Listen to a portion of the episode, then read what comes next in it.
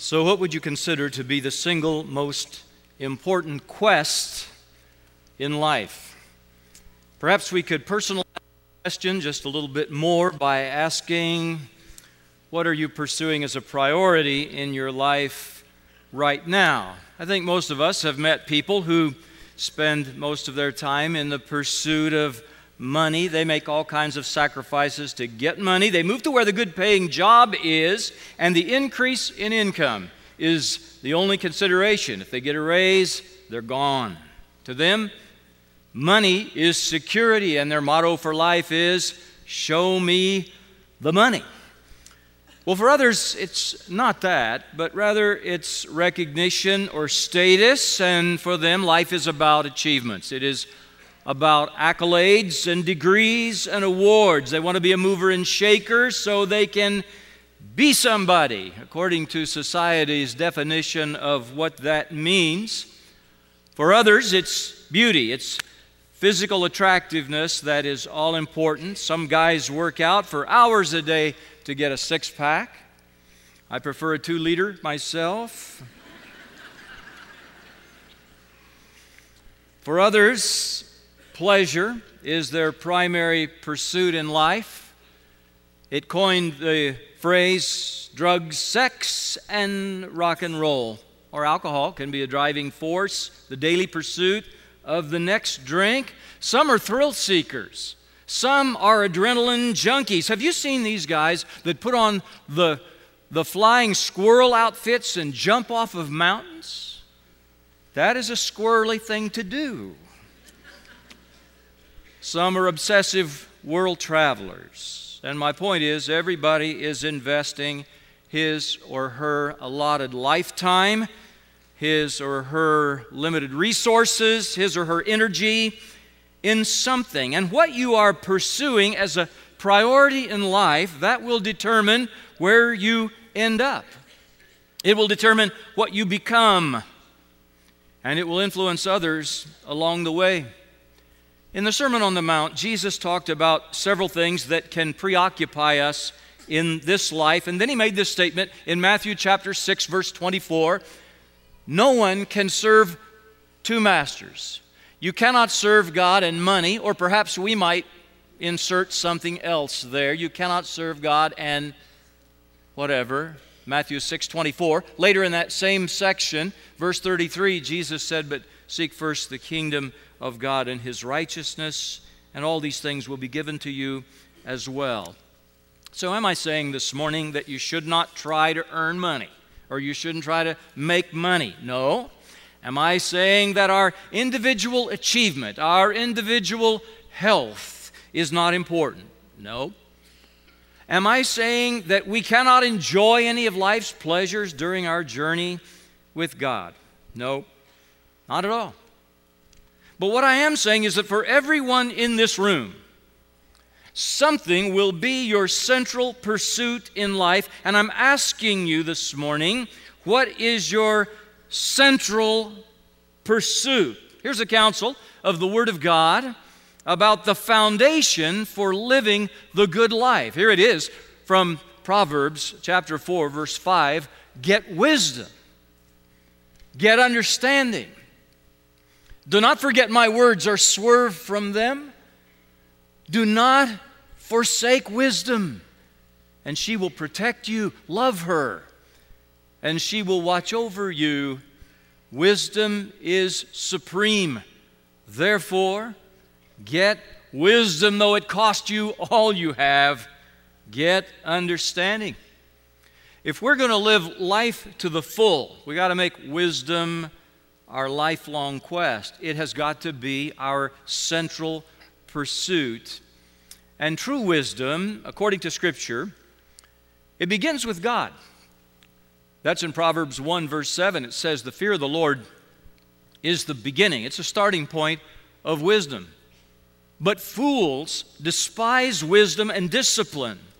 This text says, If you do not know God, who created all things, who revealed truth, who established absolute values, then you cannot be truly wise. You cannot consistently make good and right choices in life without knowing God and without knowing His truth. And the unwise person, the fool, makes choices that contradict God's truth. The unwise person, the fool, ignores God's value system. And you may have heard it said from time to time the older we get, the wiser we get. Now, folks, you know, I, I just don't think that's true. I don't think that gray hair and wisdom always go together. Wisdom is not automatically imputed to us as we age.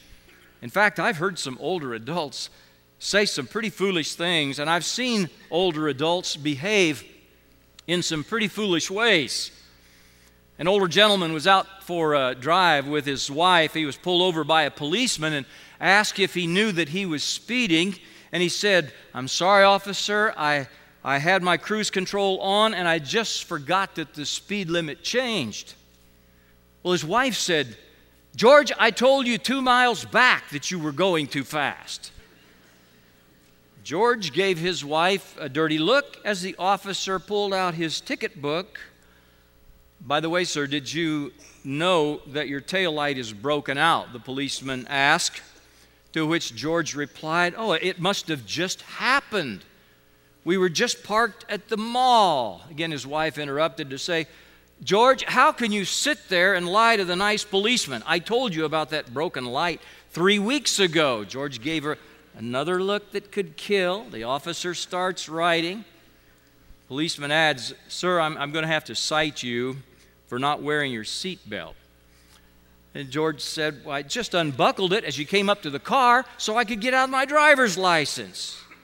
His wife said, Oh, George, you know good and well, you never wear your seatbelt.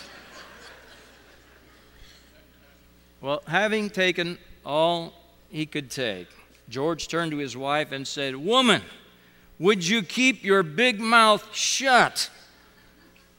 The officer looked in at his wife and said, Ma'am, does he verbally abuse you like this often? she said, Oh no, only when he's had too much to drink.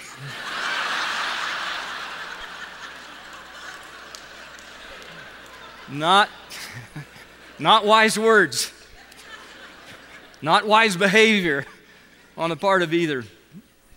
Well, if, if old age doesn't necessarily guarantee us wisdom, well, then what does?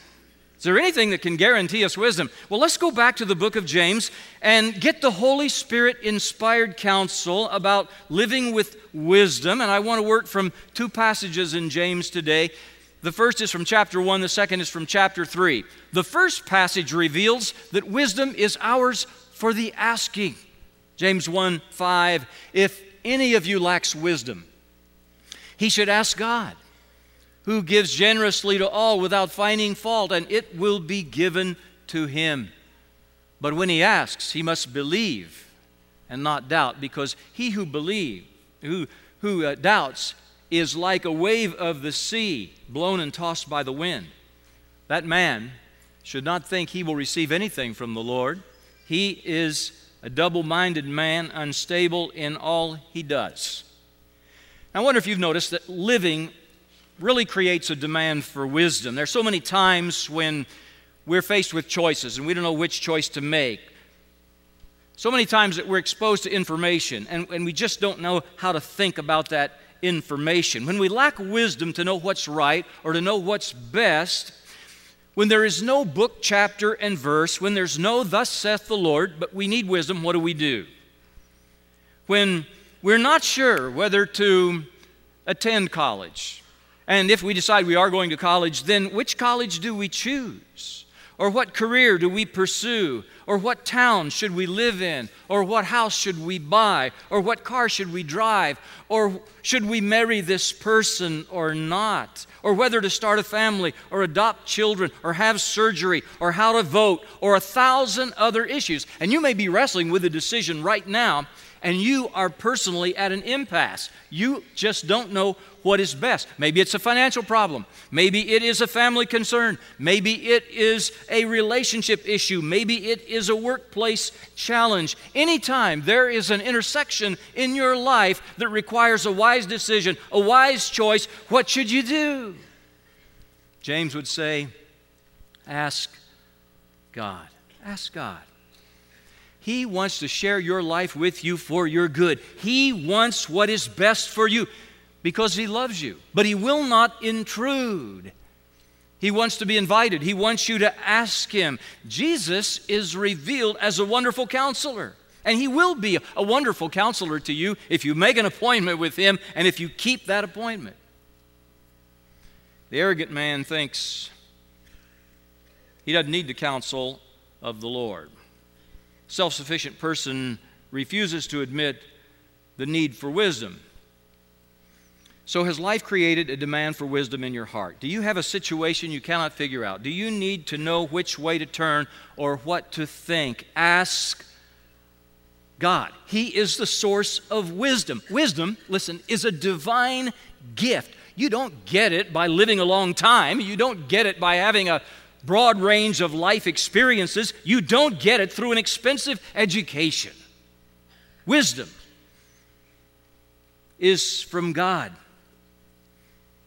And so rather than trying to frantically figure everything out by yourself, talking to friends, reading self help books, watching Dr. Phil or Oprah, you need to go directly to the source of wisdom. The source of wisdom is God. And He'll give you His wisdom generously. God's not stingy with His wisdom. He wants us to have it. He'll give it generously, He'll give it without finding fault. God will give you His wisdom if you ask Him for it, even if it has not been your practice in the past to consult with Him. The only condition is this is the only qualifier you've got to ask in faith, nothing doubting. James says, now, if we ask God for wisdom, but in our hearts we doubt Him, or we doubt that we really want to do His will, we doubt that His wisdom is really best, then He says, our life will be like a wave of the sea blown and tossed by the wind. In other words, we'll have this constant pattern of instability in our lives. If you've ever been on an angry sea, you know that it can make you seasick the movement of the waves, the recurring ups and downs. James calls this being double minded. He says it's like having your head in two different worlds. The double minded person cannot decide from one day to the next whether he or she really wants to trust God and seek His wisdom. And this on again, off again Christian, James says, can't expect to receive anything from the Lord. God can't work with us unless we entrust ourselves to Him completely. Ask Him in faith for His wisdom, nothing doubting, He'll give it generously. It was Abraham Lincoln who said, I've been driven many times to my knees by the overwhelming conviction that I had nowhere else to go. My wisdom and the wisdom of all about me seemed insufficient for the day. Can you identify with those words? Do you face a problem that has exhausted your best efforts to solve? Are you looking for answers that seem to evade you? Is your wisdom and the wisdom of those around you, like Lincoln, is it inadequate? Listen, the one who is all wise delights to give his wisdom to those who ask with a trusting heart. You need only to ask God for wisdom for your marriage, wisdom for your parenting, wisdom to know how to act or react on the job, wisdom to deal with difficult relationships, wisdom to know how to witness. God's wisdom is ours. I know it sounds too easy, sounds too simple. God's wisdom is ours for the asking. And God's wisdom is also ours for the choosing. In James chapter 3, verses 13 to 18, we read, who is wise and understanding among you? Let him show it by his good life, by good deeds done in the humility that comes from wisdom.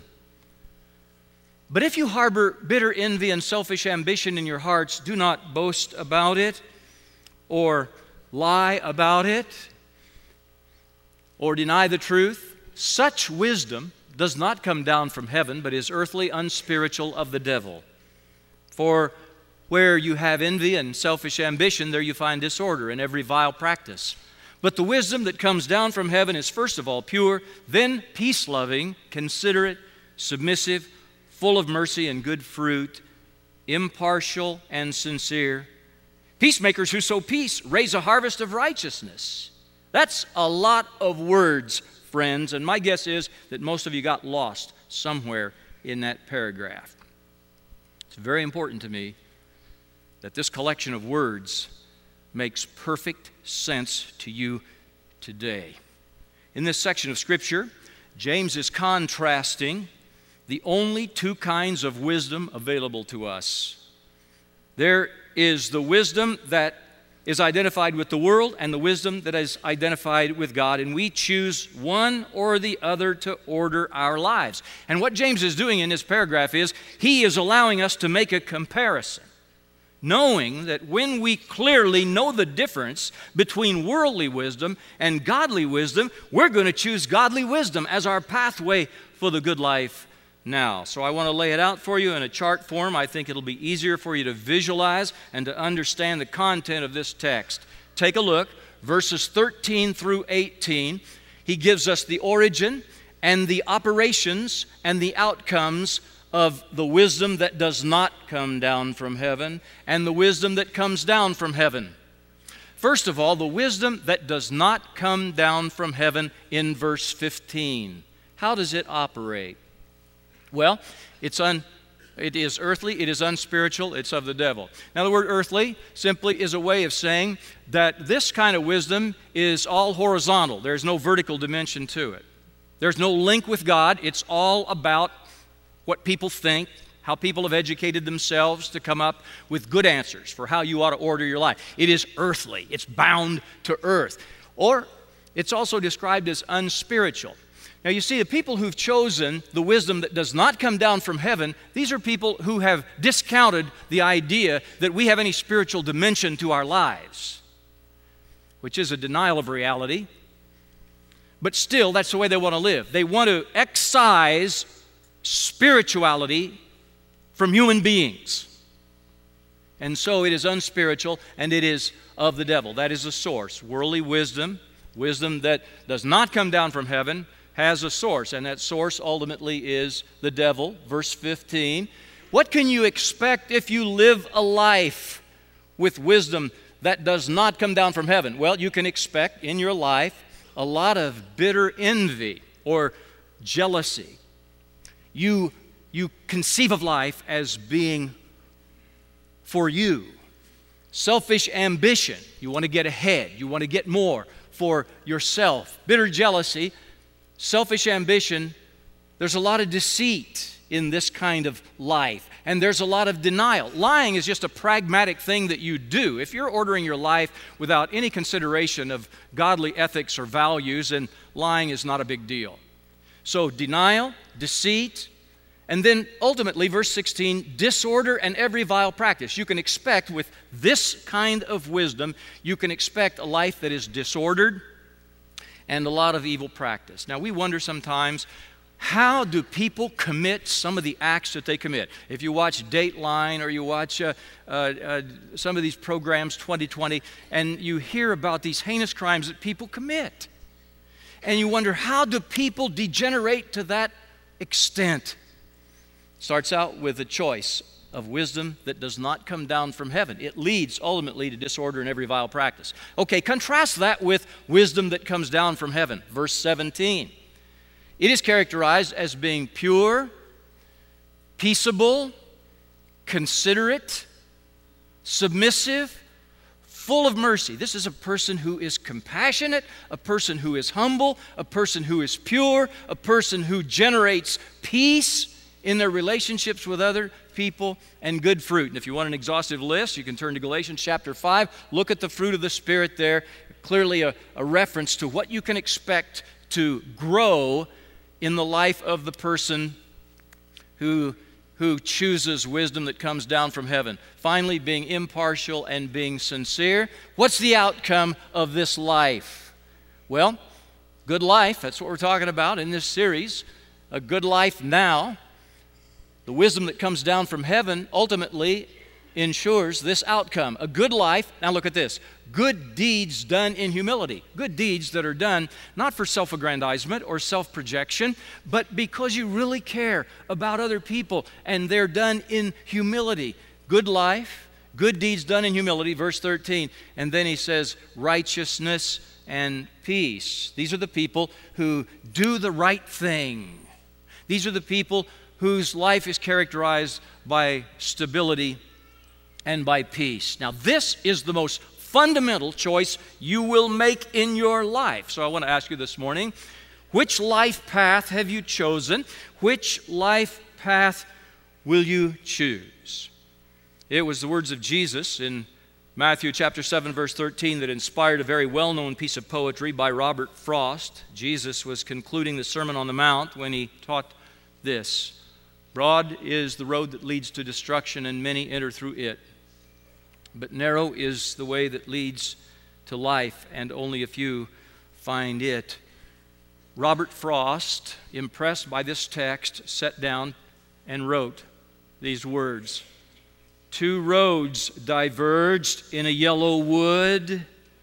Two roads diverged in a wood, and I, I took the one less traveled by, and that has made all the difference. And believe me, my friends, it will make all the difference for us as well. If we choose God's wisdom that is so insightfully revealed by James, if we take the narrow way that Jesus invites us to walk with Him, if we take the road less traveled. I want to close by sharing research from a book by Al Sanders entitled Crisis in Morality. He contrasted the lives and the lineage of two very different men from the 1700s. One is Jonathan Edwards. He was a preacher who lived a godly life. Max Jukes was an outspoken atheist who lived a godless life. In other words, Edwards chose the wisdom that comes from heaven. Jukes chose the wisdom that does not come down from heaven. Max Jukes married an ungodly girl and from his union, there were a total of 540 descendants that were tracked. 310 died as paupers, 150 were criminals, 7 were murderers, 100 were drunkards, more than half of the women were prostitutes. His family tree cost the state one and a quarter million dollars in the 1700s. That equates to 35 million 700,000 in today's currency. One man. Now, Jonathan Edwards, no relation to John Edwards, please. Jonathan Edwards married a godly girl. An investigation of 1,394 descendants revealed 13 became college presidents, 65 became college professors, 3 U.S. senators, 30 judges, 100 lawyers, 60 physicians, 75 Army and Navy officers, 100 preachers and missionaries, 60 authors of prominence, one Vice President of the United States, 80 public officials in other capacities, 295 college graduates in a generation when very few went on to college. Among them were governors and ambassadors, his nearly 1,400 descendants. Did not cost the state a single penny. Edwards chose the narrow way, God's wisdom, the road less traveled, and it has made all the difference. So we don't only choose for ourselves, do we? We choose for those who come after us. God's wisdom is ours, it is yours for the choosing, and it's the single most personal and important choice of anyone's life. And did you know when you choose God's wisdom, you're choosing Jesus Christ? 1 Corinthians chapter 1 verse 24 says that Christ is the power of God and the wisdom of God. He is the personification of the wisdom of God. And we get to choose. And I know this choice can get suppressed.